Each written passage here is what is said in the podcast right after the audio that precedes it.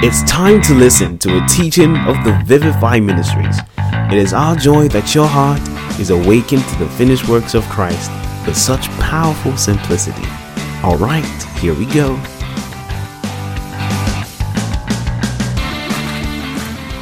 You're welcome to tonight's Bible study. My name is Susan, and praise Jesus, I'm going to be taking Bible study tonight. Hallelujah! Who's excited? Woo, I am. So, praise the Lord. Today's topic: Are women allowed to preach? Can a woman be a preacher? Is it right for women to preach? Same question different structures, but the same question. Um, we're going to find out. Praise God. We're going to find out tonight. But if, well, as I suspect, y'all are smart people, I think you can kind of tell the answer in a way because, hallelujah, she's speaking to you. Praise God. Hallelujah. So the fact that a woman is taking this message tonight kind of says something. But tonight is going to be a journey. Praise God into God's word. This is a question that has plagued many people in the body of Christ. It has it has been debated for many years now generations upon generations, can a woman be a preacher? Is it right for women to pioneer a ministry? Is it right for women to, to be in public doing things? I mean, working signs and wonders, teaching the Bible. I mean, for, for some of you, this may be a no brainer because, well, we're exposed to understanding in different ways. But for many other people, it, would, it may surprise you that it's a big deal a very valid question in many circles. And God is never, ever against you asking questions. Praise God. God is never against you asking questions. In fact, um, one of the things that is so beautiful about our way of life, I wouldn't say religion, because it's more than religion for us. Something very beautiful about being a Christian is the fact that number one, you carry the Holy Spirit in you, and number two, you are never hindered from asking questions. Praise God. However far the answers may be from you or close, whatever the case may be, God would have you ask. And He's always willing to answer those questions. That's why I said tonight is definitely going to be a journey for many of us. We're going to be looking into arguments and then would be discovering things by the power of the Holy Ghost. So, this controversy surrounding the question in this particular question in the church for many years and somehow in a way in the world too not just in the church because on a general scale i mean on a general note it has always been a point for debate what exactly the role of women in society is. But this is not about feminism at all. And I'm not here to establish a debate for or against any side. Hallelujah, somebody. Before I go on, I want, why I'm, I'm taking my time to clarify the essence of tonight's topic is because I want you to have the right expectation. Praise God. Because your expectation of tonight's Bible study would definitely give direction to what you're going to take out of, out of it. Praise Jesus. So we're not here to establish a debate for or against feminism or anything like that. Praise God. In fact, we are going to be sticking to the topic. Can a woman be a preacher?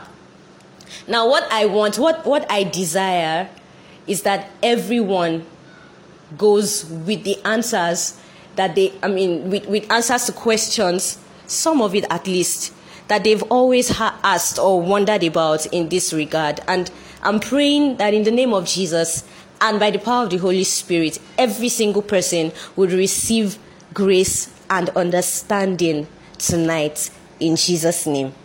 Amen. Now, today we're going to be looking into God's Word to know His plan for women in the body of Christ, or His desire, rather. Praise Jesus.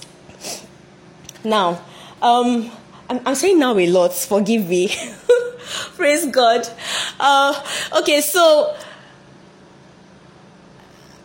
in my research on the way to preparing for this journey that we're going to have tonight, I have seen different things. Oh Lord, I have seen a lot of stuff online in in in some religious texts and believe me I did not go beyond Christianity.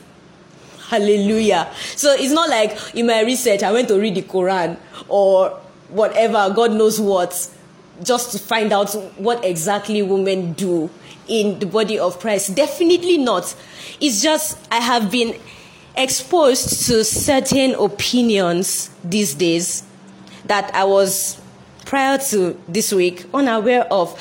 You guys, this topic is so important because, firstly, God has too grand a picture, too, too, too amazing a plan for his establishment, for the establishment of his kingdom on this earth, than for us to be going back and forth with arguments without having answers. Praise Jesus.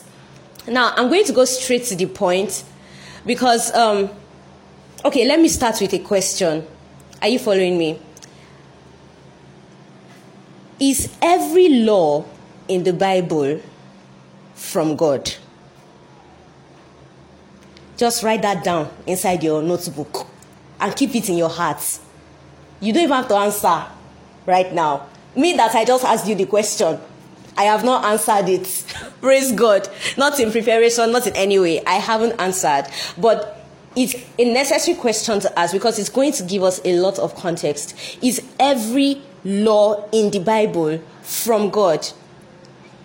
In short, can we assume that because I saw this written in this text, or I saw some prophet say this, then it definitely mirrors God's heart concerning this situation. So keep that, keep just just keep that on one side. Back to my drama about discovery. Now, um, before I go on, I'm going to read 2 Timothy chapter 3, verse 16. Praise Jesus. 2 Timothy 3:16. that's a very, very common scripture, by the way. Some of us can probably quote it without looking into our Bibles. But because I am not reading KJV, I'm going to have to open my Bible. Second Timothy chapter 3, verse 16.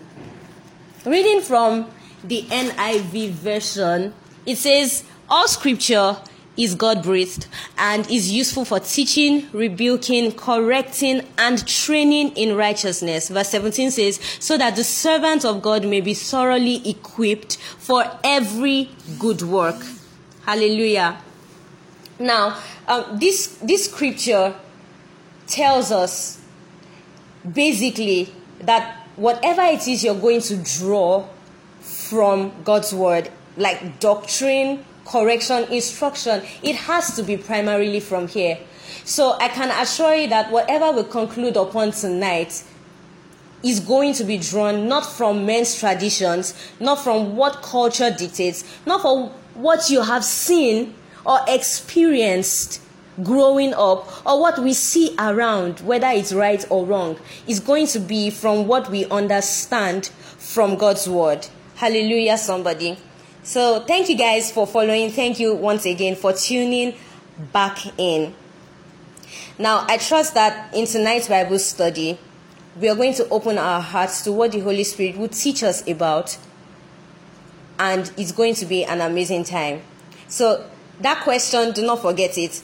Now, we're going to take a look into history because I believe strongly that to, to, for us to see or understand where it is we're going to, we have to know where we're coming from. And this may have a lot to do with the question that I asked in the first place if every law in the Bible is from God. Now, um, do during my, my, my research, I discovered personally, and we are all learning here, praise God. So I'm going to be real with you guys. I looked through the whole book of Numbers, the entire book of Deuteronomy, at least those two. And in my understanding, those two have a lot of laws. Praise Jesus. I looked through those two books this week that I've ever looked through them in my entire life. And I feel that I have a witness in the house, somebody that has not finished reading the book of Deuteronomy or Numbers. But that's just a joke. They, ha- they are filled with laws. Hallelujah. And so, in a bit to understand what God's word says about the role of women in the Jewish society at the very least. I had to look through and see, okay, what does God say? Is there a part where God says, like one rabbi I found online saying that any woman who is caught in public speaking, I mean, and this, this is not in the 21st century, actually, it's just from back in the days, should be stoned. What an extreme instruction for what? Praise Jesus. Now, um, seeing things like this would have you think about just how many other extremes we have adopted or or come into and just assumed was God's will because somebody with some authority said it. Now, this is not an insult in any way to anyone carrying spiritual authority. Praise God. We honor them. But we must cultivate an attitude of searching through God's heart before knowing exactly what to settle into. Praise Jesus. Yes, stone cold. Um, so, in my search, to be sincere with you guys, I did not categorically find a place where God instructed that women should be dismissed or silent. However, praise God, when reading the Bible, you must understand that as much as it is God's word, it also has a strong ethnic background. Praise Jesus. Contextually speaking, the Bible is very culturally informed. Hallelujah. So while we look at history, we're not trying to put aside the fact that there are some things that um, no one's destiny is relying on really. But for the sake of law and order, God permitted. Praise Jesus. Now, in, in, in rabbinic eras, there were many postulated laws regarding the conduct of women in the public. I need you to stay with me, please. I know that we're talking about can a woman be a preacher, but I'm going somewhere. We can't just jump into church. We need to even talk about how exactly women in this context were asked to conduct themselves in public. Now, um, in, in the rabbinic eras, there were many postulated laws regarding the conduct of women in public they were not allowed to be seen with men in public. They were not they were to learn everything learnable about the religion and the law. But they were not exactly permitted to teach it or have discussions about it in public. There are certain laws that that that keep women from doing anything at all in public. And in, in spite in spite of of, of this, women were still expected to know everything about the religion and about the law. So it would seem that while the Bible is clear about where it wants where God wants women doctrinally speaking, traditionally it's also clear that women should not be doing so much. That's what it seems like. So now we're going to be looking into scriptures that are usually misunderstood. Praise God. And I, I say misunderstood with some emphasis. Hallelujah. First Corinthians chapter 14. We're going to be reading quite a lot. It's Bible study anyways. Hallelujah. First Corinthians chapter 14. I'm sure some of you have thought about this scripture and you probably were also thinking about it in my introduction like okay we're trying to get your point here susan but hello there are some things that have gone ahead of you they are written down. So whatever it is you're going to prove or disprove today it's fine. It's all right. Are your bibles open? First corinthians chapter 14 we'll be reading verses 34 to 35 now yes this is paul speaking. Praise god. She's praise god. Women should remain silent in churches. They are not allowed to speak but must be in submission as the law says verse 35 if they want to inquire about something, they should ask their own husbands at home, for it is disgraceful for a woman to speak in church. I remember back in the days reading this, I, I always quite had an issue with this scripture.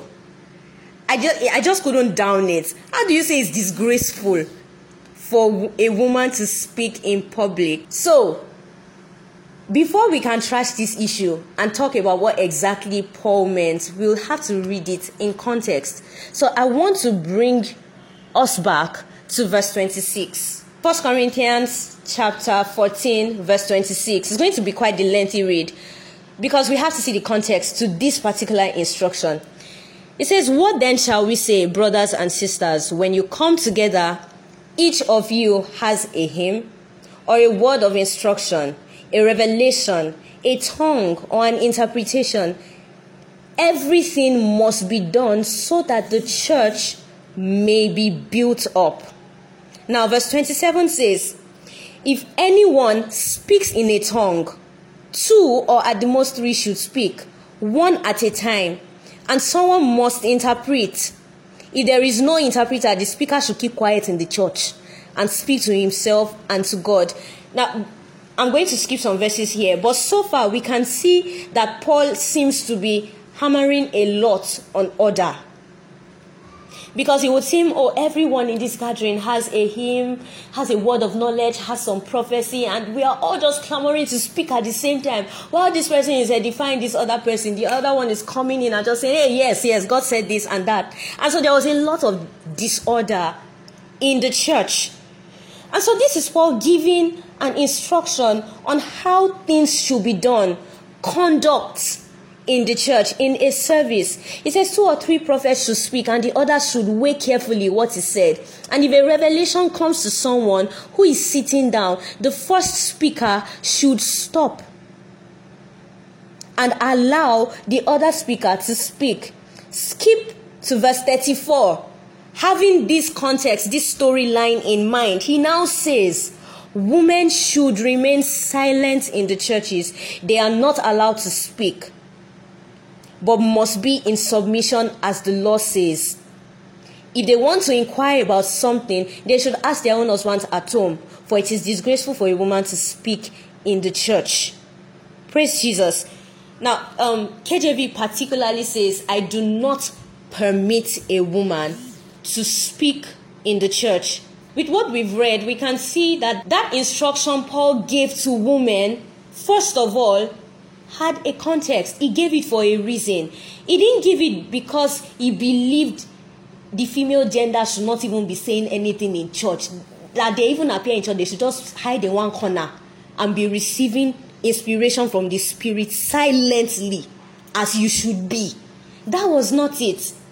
That was not the intention because the picture being created here, if after saying everything is said about prophecy and interpretation and people speaking one by one, he goes ahead and specifically gives an instruction to women. It, it's safe for us to say that um, it's safe for us to say that in that time it would seem that the women were being really disorganized with their with their um with their I'm sorry guys with their a bit of a distraction here. Sorry. So women were being disorganized with their speaking. And um, the issue of submission is such a big deal that Paul will not have you speak over your husband in church. Which brings us to the second issue. Verse 35 says, if they want to inquire about something, they should ask who? Their own husbands at home. Let's just stop it there. I'm single. You are single. I'm assuming. Some of us are not married yet. How sensible will it be for your pastor to come to you in church if you're trying to ask a question and he says, Ask your husband, knowing fully well that you are unmarried? It won't make a lot of sense, will it? So, aside from the fact that Paul was trying to maintain order, we can see that there is a certain type of woman he was also speaking to the married ones, the ones who were under submission to somebody, such as a husband. So, this was not a hateful comment in any way. And it wasn't Paul trying to restrict the flow of the Spirit in a woman at all. It was just for the sake of order. So, as we understand that, I'm going to read another scripture, 1 Timothy chapter 2, verses 11 to 13. It says something similar. 1 Timothy 2, 11 to 13. It says, A woman should learn in quietness and full submission. Verse 12, I do not permit a woman, I mean, a woman to teach or to assume authority over a man. Now, the footnotes, I mean, for, for the footnotes in the Bible that gives more clarity to a certain term used in a certain verse says, I do not permit a woman to usurp authority over her husband. This is the second scripture. Same writer, yes, but to a different audience. And he's still saying the same thing. It still seems to be about the woman not speaking over her husband's head in public. She must be quiet. And then he goes ahead to say Adam was formed first, and on and on and on. But the point is, Paul was talking to a certain type of people. He was talking to a certain type of women, the ones who had authority over them. So he would not have that disorder established in a gathering that is unto the Lord. So, reading this and making it clear, I would like us to go straight into what God's view about this is. Praise God. Um, just in case we missed this point, I'd like to emphasize that a lot of the extreme views we see about women taking public positions in the body of Christ today stemmed from extreme views that people have added, do you get, to instructions that God gave. Now, at this point, I would like to give just a hint, a bit of a hint to the question that I asked us to keep in our hearts Is every law in the Bible from God? I'm not going to answer it directly, but I'll give you a scenario. It's one written clearly in your Bible. Do you remember the time that the Israelites were questioning Jesus and asking him what his view was about the Mosaic law concerning divorces? Praise Jesus. Jesus answered them. I'm going to paraphrase this because there's still a lot ahead of us and not enough time. So I do not want to read that particular um, um, scripture, but this is something that we are all used to already. What was Jesus' answer? Jesus said, Moses gave you that law because of the stubbornness of your heart. But my point is, Moses, Jesus said Moses gave them that law. So from Jesus' answer, you can see that while it is written in the law, not just in the Torah, in the book of Numbers, Leviticus, it's right there divorce is permitted for a just cause for adultery, yeah, it's permitted. But that was not God's plan. And as it would seem with Jesus' answer, it was not God's idea. It was Moses that gave them that answer in a bid to either silence them or just give them an answer for the sake of peace law and order, they almost frustrated that man.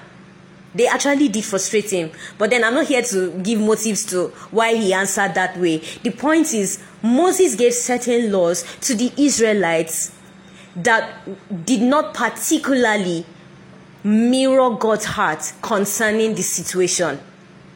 So, from Jesus' answer, you can tell that what he's actually saying is God hates divorce. He still hates it, and it is not permitted. That adultery that you're putting as a clause for divorce can be forgiven. So, back to women preaching. This may help you answer the question as to whether every law you come by in in in religious texts, I mean in the Bible rather, is from God, or you can say can mirror God's heart in a certain situation. That gives a hint to it. We're still going to come back to that question to answer it fully. But these instructions were given for law and order. It does not mean that God does not anoint women or that God does not permit women to speak. So now we're going to go into examples to see what God's view about this is. And the first person we're going to be considering is Mary, Martha, and Lazarus' sister. Praise Jesus. Open your Bibles with me to the book of Luke, chapter 10, verses 38 to 42. Told you we're going to be reading a lot. Luke chapter 10, verse 38 to 42. Now, okay, it says, As Jesus and his disciples were on their way, he came to a village where a woman named Martha opened her home to him. She had a sister called Mary who sat at the Lord's feet listening to what he said.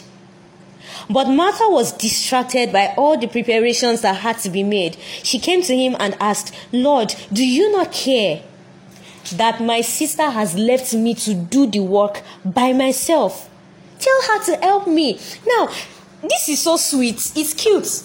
Because I'm, I'm painting a picture in my head right now. And I can imagine a situation whereby Martha goes to Jesus really expecting that Jesus is going to be on her side. Like she comes really asking boldly that, ah, Rabbi, can you not see that I'm the only one attending to the food that you are going to eat as you have come to the house now? Mother, I mean, Mary has left me to attend to it by myself. Please tell her to assist me. So she believed she was doing the right thing, asking Jesus to tell Mary to leave what is important to go and prepare him food. The Savior of the world has come into your house, and what you're bothered about is what he will eat, not what you will get from him. But what was Jesus' reply? Jesus said to him, to her rather, Martha, Martha, you are worried and upset about many things, but few things, few things are needed or indeed only one. I'm reading from the God, I love this NIV version. It says, But few things are needed, or indeed only one. Mary has chosen what is better, and it will not be taken away from her. Again, tonight's Bible study is not about feminism, but I dare say that Jesus was addressing, in a way, the cultural image painted in people's minds about the place of a woman, even in an important meeting. Praise God. Many times Jesus will go to visit people, enter into their homes, eat with them, gist with them, drink with them. And then most of these accounts, what you hear is how that Zacchaeus sat with him. The disciples were around him, which were men, by the way, and, and many of these Pharisees and Sadducees were around. They were men. Where were the women? They were probably attending to the wine that they would serve these people as they sat listening to Jesus, questioning him, taking things from him, lessons, and all of that. But where were the ladies? You cannot tell me that Jesus was not bothered. I came here to give unto you. But you are available for anything else. But what I can actually impart to you. And so he's correcting Martha as he tells her, You are worried about many things. but only few things are needed. Indeed, only one thing is needed. And Mary has chosen this path. Woman, drop the kitchen. Forget about it. Let the food burn. Come here, sit down, and listen to what I'm teaching. Because I'm not just teaching you for you. I'm not just teaching you to overload you with knowledge. There is something that has to be birthed in the place of the spirit. God's will has to be established. And so there is impartation needed. You cannot be bothered about the food that I will eat, while Mary has chosen that which is needful. I love Jesus so much. I mean, this is why this is why the Pharisees really did not like him. Many times they will ask a question with such confidence, like, "Yes, let's see how you will answer this one. We have cornered you, we have caught you." And lo and behold, by the time my Lord will do it, it's just going to render them speechless. Like, what on earth? I did not see that coming. So Jesus' answer to Martha was really precise and it was beautiful, honestly speaking. So one thing is needful. That what that's what Jesus says. And that one thing is the ministration of the Spirit at that point in time in Mary's heart. Woman inclusive. Like, see, God cares about what He has imparted into the lives of every believer. And there is not a single point in time when Jesus went out to teach and he left out the woman, where he went and healed people and he left out, in fact, he healed a lot of women. But even in his teachings, even the children, Jesus included in the equation. How much more the woman? So it is a lie that as a woman, the extent of your service and devotion to God is limited to certain boundaries. Jesus makes it very clear what God would rather have us be doing in this story, and that is paying attention to the things of the kingdom. Praise God. Another example, Luke chapter 8. We read from verses 1 to 3. Luke chapter 8, verses 1 to 3. Remember how I mentioned that in post post biblical and rabbinic era, there was a lot of, I mean, there were many more laws postulated about women's conduct in public and stuff and stuff on and on things that I'm very sure God did not send them to write inside uh, law, but they've started written it. Anyways, Luke chapter 8, verses 1 to 3, it says, After this, Jesus traveled about from one town and village to another, proclaiming the good news of the kingdom. The twelve were with him Hallelujah. And also some women who had been cured of evil spirits and diseases. One, Mary called Magdalene, from whom seven demons had come out. Joanna, the wife of Chuza, the manager of Herod's household. Susanna, praise the Lord. And many others. These women were helping to support them out of their own means. Praise God. These women were ministering to Jesus Christ. That's what KJV actually says. As I mean, not to boast or anything, my name is right here in this verse, and I've always wondered where on earth Susanna came up in the Bible. So I used to read it back in the days, you know, in KJV. Sorry, I'm joking around right now. I'm just saying that KJV specifically said that these women ministered to the Lord from their own pockets. See, this is not going to come as a shock to anybody. We all know that not all of us are called to the pulpit ministry. There are women in this Bible study today. I don't know if this is a prophecy or, in fact, it, I don't think it's a prophecy. It is sure.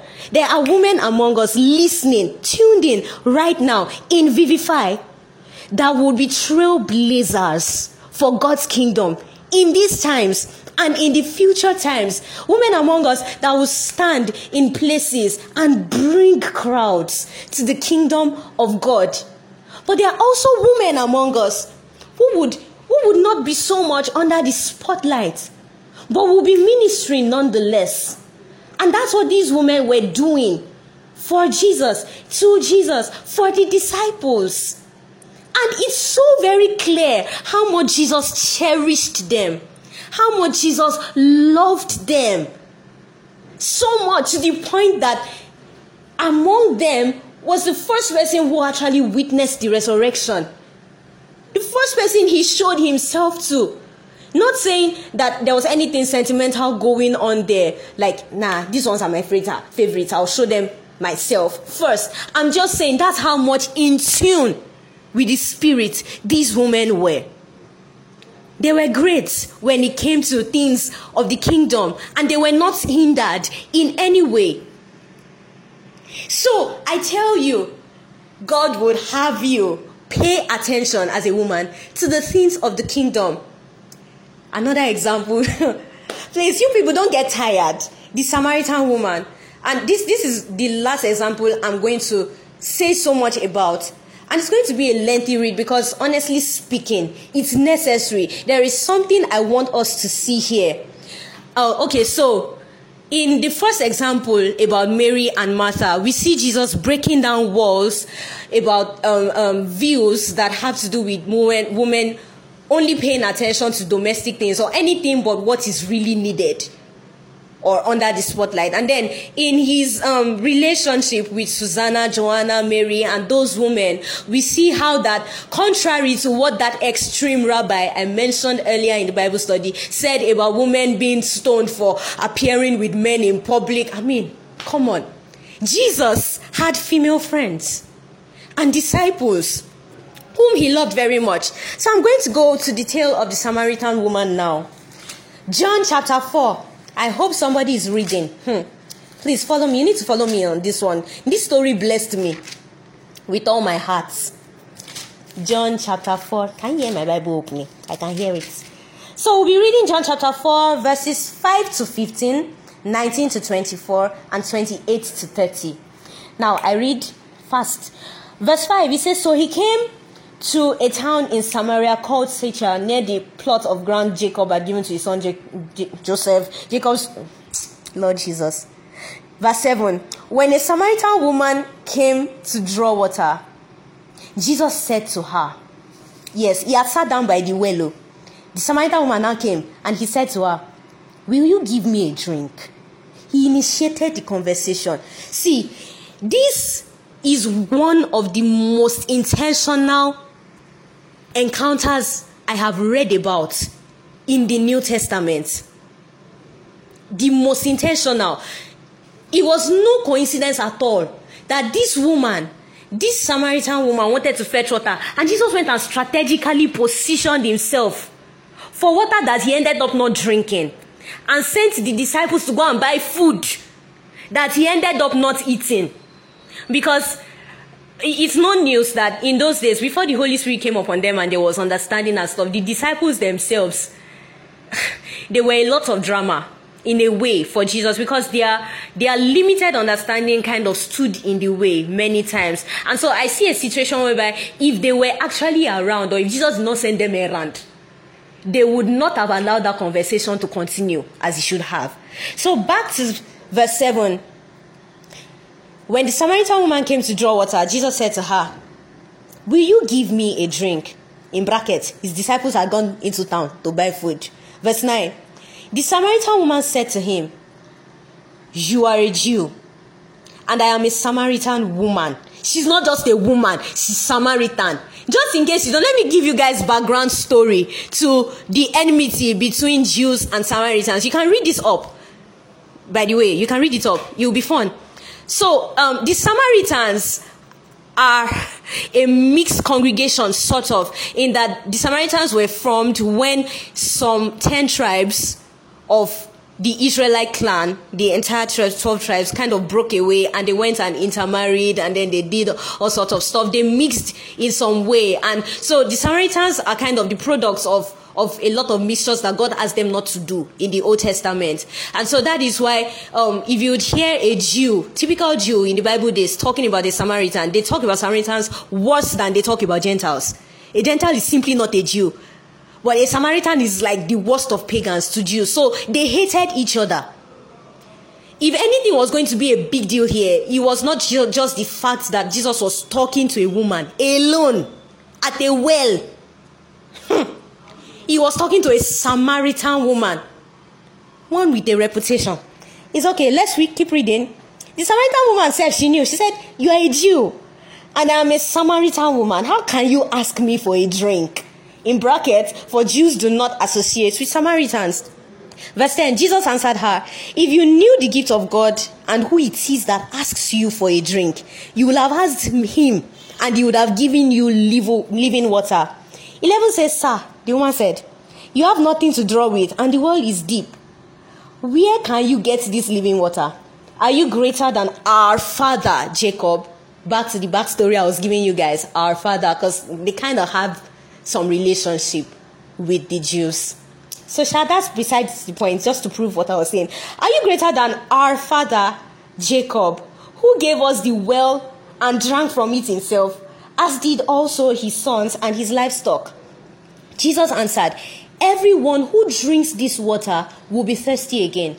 But whoever drinks the water I give them will never thirst. Indeed, the water I give them will become in them a spring of water, welling up to eternal life. And verse 15, the woman said to him, Sir, give me this water. So that I will not I will not get thirsty again and have to keep coming here to draw water. She's so cute. Because she really thought Jesus was talking about physical water and fetching water is not easy because I used to do it back in the days. If someone tells you I will give you water and you will never have to fetch water again, I may have fallen for the same thing.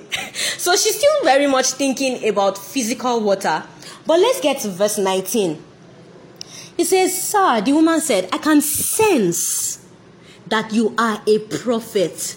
This woman, this pagan woman, sensed within her what Jews that had been living with Jesus Christ all his life still did not see, in spite of many signs and wonders. She called him a prophet, not the Messiah, yes. But she says there was some divinity about this guy that she couldn't quite put a finger upon. Now, I dare tell you that God does not waste resources. Like I said, this was a very intentional encounter. It's not in every every account you see Jesus position himself and do all this talking. And talking and talking to win soul. He usually went either went straight to the point or just used a parable. But he was pretty intentional about this woman. And i'm beginning to see why. She was not there by mistake. There were questions burning in her heart. She was no jew but she was learned she was she was she she cared about the things of this god that everyone was talking about so now we read verse 9 verse 20 it says our ancestors worshipped on this mountain but you jews claim that the place where we must worship is in jerusalem Woman, Jesus replied, Believe me, a time is coming when you will worship the Father, neither on this mountain nor in Jerusalem. Is that your life? Let me hear you right. Whoop. Praise Jesus. Okay. Here you say whoop, but just kind of write it, write it in the comment section so that I know that you are with me and I'm, I'm not the only one rejoicing. Praise God. That's my life. I'm that person that does not have to go to the mountain or have to go to a temple to worship the Lord. But note that Jesus was talking to somebody here. He was not talking in general terms just yet. He was talking to the woman when he said, that woman, believe me, a time is coming when you will worship the Father. Neither on this mountain nor in Jerusalem. Why? Because you will be carrying His Spirit. Praise God. Hallelujah. Somebody. That prophecy in Joel that says His Spirit will be poured out. This is Jesus giving her an intro that there will come a time when you would carry that much power, and it's not going to be about who is Jew or who is Samaritan or who is male or who is female. It's God's going to be about God's sons worshiping Him in spirit and in truth. That's your life. That is my life. He was talking to who? Not the disciples. The Samaritan woman. And he said, You Samaritans worship what you do not know. We worship what we do know. For salvation is from the Jews. Yet a time is coming and has now come when the true worshippers will worship the Father in spirit and in truth, for they are the kind of worshippers the Father seek. God is spirit, and his worshippers must worship him in spirit and in truth. Lastly, verse 28 to 30, he said, Then leaving her water jar, ha ya ya ya, after this encounter, What's the title again? Can a woman be a what? Preacher. Verse 28. leaving her water jar, the woman went back to the town. This woman, I skipped the part where she was, where Jesus was reading her CV to her. You have been married five times, and the man you are currently living with is not even your husband. Now, let's not even imagine how many she must have slept with that she did not marry. She had a reputation. So that town she's running back into. She's running back to meet people that know her. People that know her tainted past. So she ran back into town. And what did she do? She went and proclaimed loudly, Come see a man who has told me everything I ever did. Could this be the Messiah? She's witnessing, people of God. Witness, and that is evangelism. Can a woman be a preacher? What is preaching, please? How shall they hear the gospel if they've not preached? I mean, that, um, that, that's me just paraphrasing that part in the Bible. But hello, somebody. This Samaritan woman is actually preaching. And she's not speaking into the air because verse 30 says they all came out of the town. Oluwao. And they made their way toward him. Me, I've never preached like that. So when I'm seeing things like this where Peter preached one time, 5,000 converts, another time, 3,000 converts. And then this one came and everyone followed out of town. It wasn't just about the testimony of someone who used to be rotten. It was the fact that she also probably sounded really convinced and convincing that they wanted to see for themselves whatever it is this woman saw at the well that changed her, that makes her to sound this bold. Can a woman be a preacher? I think my answer is yes. Praise Jesus. I don't know what your answer is, but I believe that the Holy Spirit is beginning to answer it on our behalf. Now, remember the time when um, earlier in Bible study, I also mentioned that there are many certain places in the Torah that categorically states that woman, a woman's, in fact, even till this time in in in in in in, in Jesus' ministry, in the Bible, there, there, there, is, there, there was a time when it was clearly written and followed that a woman's witness in any gathering, particularly in a court of law, is easily dismissible and it is unwarranted, it's unrequired. Should something happen to you and your only witness is a woman, you have lost that case already because of agenda. That's what it means. You don't have a case because your witness is not recognized by the law. But this is Jesus Christ sitting at a well and impacting a woman, the very same woman that they said should not witness anywhere. Imparting her with the grace to go and witness to an entire town and bring him believers. We see Jesus constantly breaking the walls, constantly saying, I know this is what you all have written down in your law, but this is not my heart concerning the situation. This is not what I am asking you to do. This is not what I created any of you for. I did not say sit back in your house and cook the food or just go to church and teach the children at home. When you come to church, keep quiet. No. This is Jesus saying that in you there is the Holy Spirit and you will express his gifts. Hallelujah. This South African, as I said, South African woman, Lord, this Samaritan woman deserves a lot more accolades than she has actually gotten. I mean, at this point, I promise you guys that I am being blessed because for the first time I am reading the story of the Samaritan woman and I'm not seeing a prostitute converted. I'm seeing a preacher. I'm seeing a woman filled with the Spirit, one who followed Jesus all her life, one who, who was sensitive enough to go and position herself for a supernatural encounter and was receptive. This is more than I can say for many other people that Jesus faced. I mean, Jesus is the ultimate table breaker and shaker. No wonder they not like him. Praise God. So that's all about the Samaritan woman. And then for other examples, we have, I mean, let's go to the Old Testament where you say the law was really grounded and all. Deborah. in Judges chapter 4, verse 4, the Bible says that Deborah was a judge over Israel. She was a prophet. They could not fight any battle without first conducting, without first consulting her. When Barak went to meet her and asked how things will go, what should he do? First of all, it takes a lot of respect for the general of an army to come and tell. Okay, Deborah was yeah, the judge, so she was also a warrior. But then it takes a lot of respect for someone who is highly regarded in the army to come and tell a woman that I am not going to war without you. Not because he needs moral support or emotional support, but just because she was that precise. And she did prophesy. She told him that this enemy guy will be handed into the hands of a woman. She's a woman go reign him last last. And that's exactly what happened.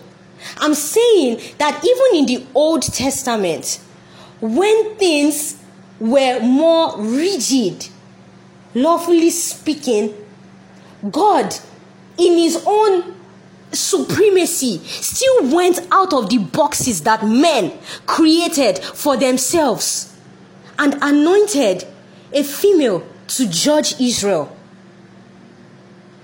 She was not the king, but she was the authority.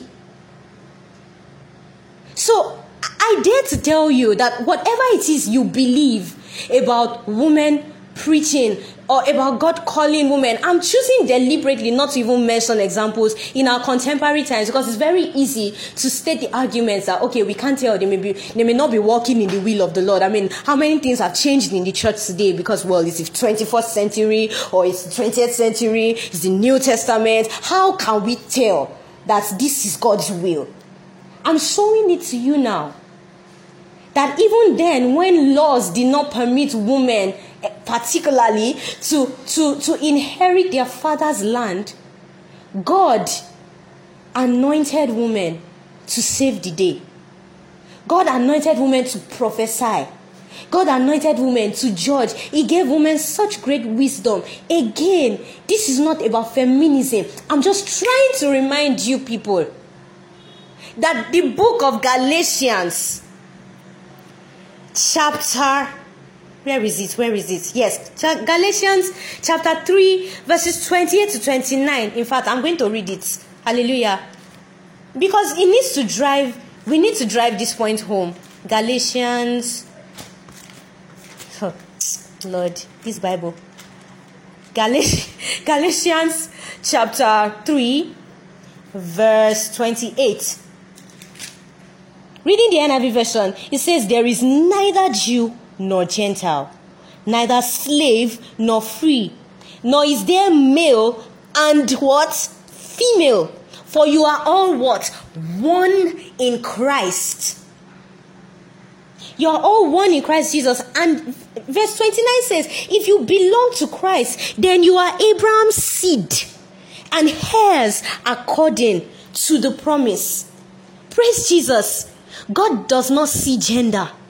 When He's pouring out His Spirit on all men, like He said He will do in the book of Joel, and like He has actually done, He pours it out abundantly upon everyone who believes, woman or man. And so, if the Lord has anointed certain men to be teachers, certain men to be prophets, to be preachers, to be, to be, to be, hey, what's the other office? To be I'm not remembering it. Anyways, if he has anointed men to be ministers, he has equally anointed women to be the same. Hallelujah. So the question is not about whether Galatians chapter 3, verses 28 to 29 that's it. So the question is not about whether you can find enough examples in your time doing this. It's not about whether you can find enough examples in the Old or New Testament following this, preaching or, or, or receiving accolades for doing great things in the kingdom of God. It is about what you know that God has written in His Word, what He can do through you, and specifically what He is asking you to do. So I'm speaking to my sisters right now. And I'm telling you that according to the book of Galatians 3:29 if God has made all of us heirs together of his eternal promise what is preaching that he will restrict us from it I mean, this thing called eternity is yours in a bag already. The jetpack is living right inside of you. That's the Holy Ghost. What is preaching? That daddy will come and say, No, don't do this one. You people, no. Women are not supposed to be out there, really. I promise you, like I said when starting Bible study, God has too great a plan, too grand a picture than to be playing politics with gender. Hallelujah. And because we know that Jesus Christ is the express image of the Father, we know that if you have not seen God and you have seen Jesus, you can take it that you have seen the Lord. You have seen the Father. You can take it that although you have not heard what God would have you think about this issue, you can just look into your Bible and see what did Jesus do? How did he handle this? How did he address this? Then this is what God thinks. So if Jesus broke these tables, you should not be sitting on them. Hallelujah. So, woman of God, I promise you that you have a lot to offer. And you can covet these things. Praise God. It's not about just sitting down and hey, the Lord has not shown me vision, He has not shown me dream. He has not said that I should come and do this. You can actually ask Him. God is constantly ever for those who are willing to serve. If you ask for a double assignment, I'm sure He's willing to give it to you. So you can covet these things. Praise God.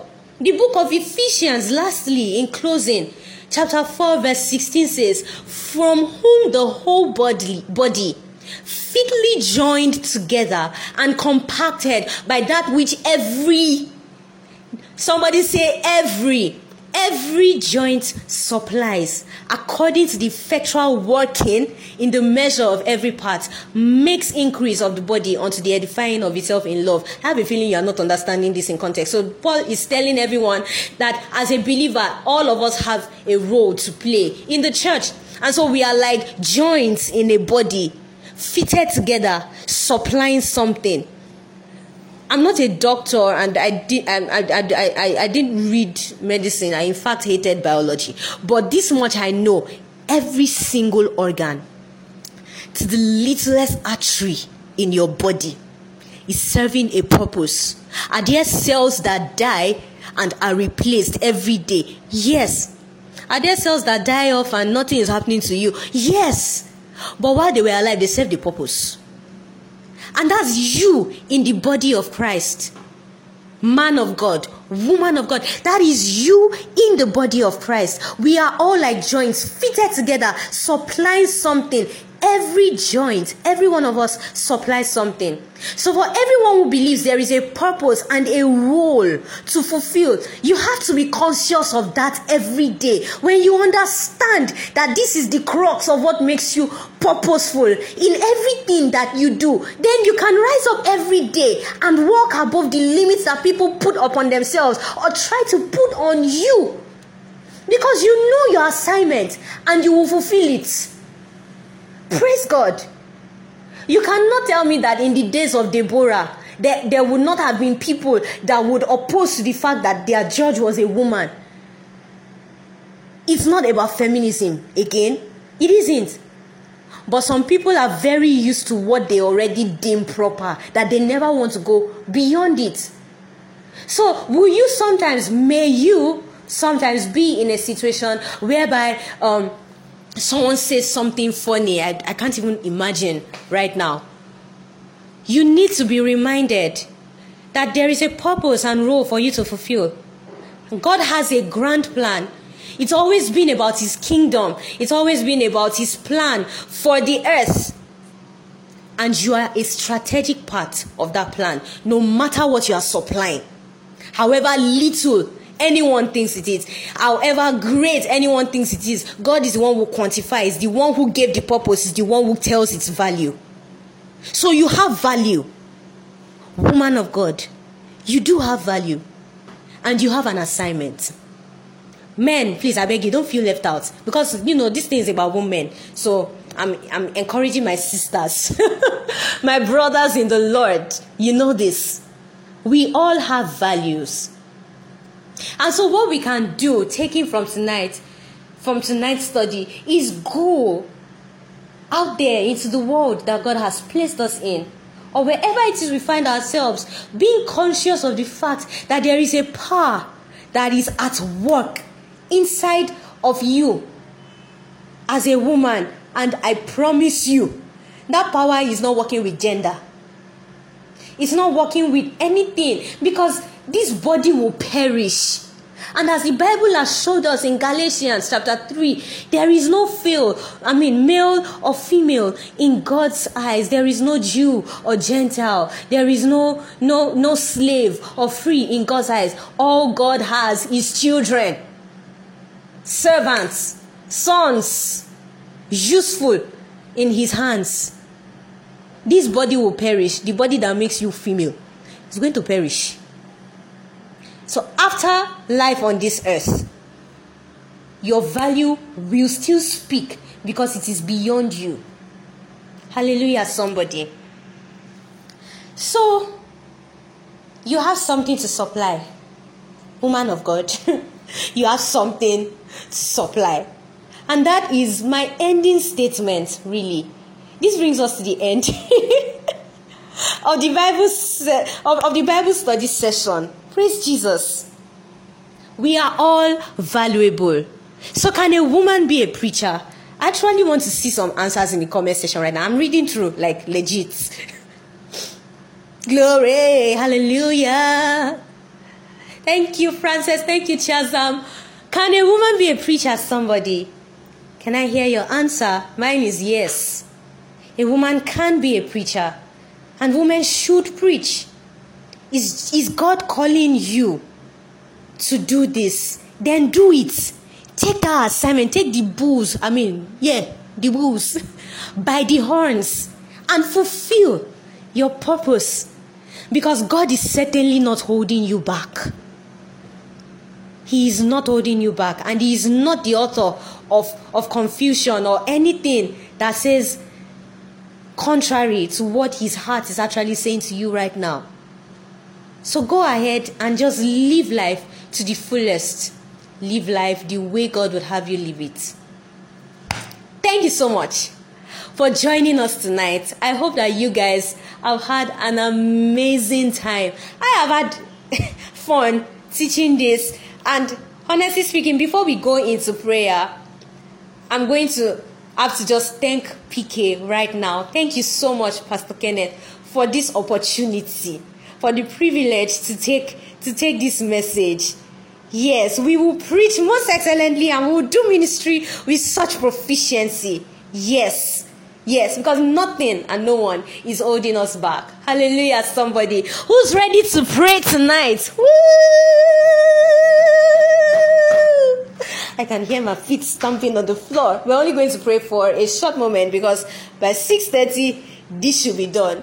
So, yeah, now, following the prayer, what um, we're going to do right now in prayer for the next few minutes is we're going to charge ourselves up in the Holy Ghost. Hallelujah. One thing that I love about Sundays is the fact that it's one, the beginning of a new week, and number two, the recharge that you get in God's presence. I mean, nothing is more beautiful to me than correcting me about something or showing me something that I should begin to start or sponsor and just giving it to me on a clean slate. This is a new week, time for new opportunities, new actions. So, what we're going to do is charge ourselves up right now in the Holy Ghost we are going to be praying and you'll be declaring, saying that everything that the Lord has deposited in you to fulfill his plan and promise for his kingdom on this earth and in your life, you begin to express yourself in it. In the name of Jesus. So I want you to lift your voice right now and begin to pray. Lindo shata branda barada. Regele de do seti brandi le de noste. Rete baranda mano sote brede de de. Leko sheti brandosa. Vata da branda malado shete brede de. Rende lusute bronco shete ba. Mate de brende lede. Thank you, Lord God, because your spirit is in me. I carry you in all your fullness. And as I go into the world today, this week, I express express the manifestations of the Holy Ghost. I am audacious in the Holy Spirit. I am bold because my confidence is in you. My confidence is in your spirit, not in myself. So I heal the sick. I lay my hands and people are healed. I preach the gospel and people receive salvation in the name of Jesus. Little I no longer keep myself caged in boxes of human tradition or understanding understanding, but I function in the frequency of the Holy Ghost. I am absolutely in tune with what God will have me do. And I walk in purpose. I walk in purpose. I walk in the gifts of the Spirit. Hallelujah. Leto shetabara. Thank you, Daddy. Thank you, Lord Jesus. Thank you, Lord Jesus. Thank you, Lord, for your good. And so we lift our voices this evening, Daddy. We just love you with all our hearts. Right now, that's all, that's all we can say.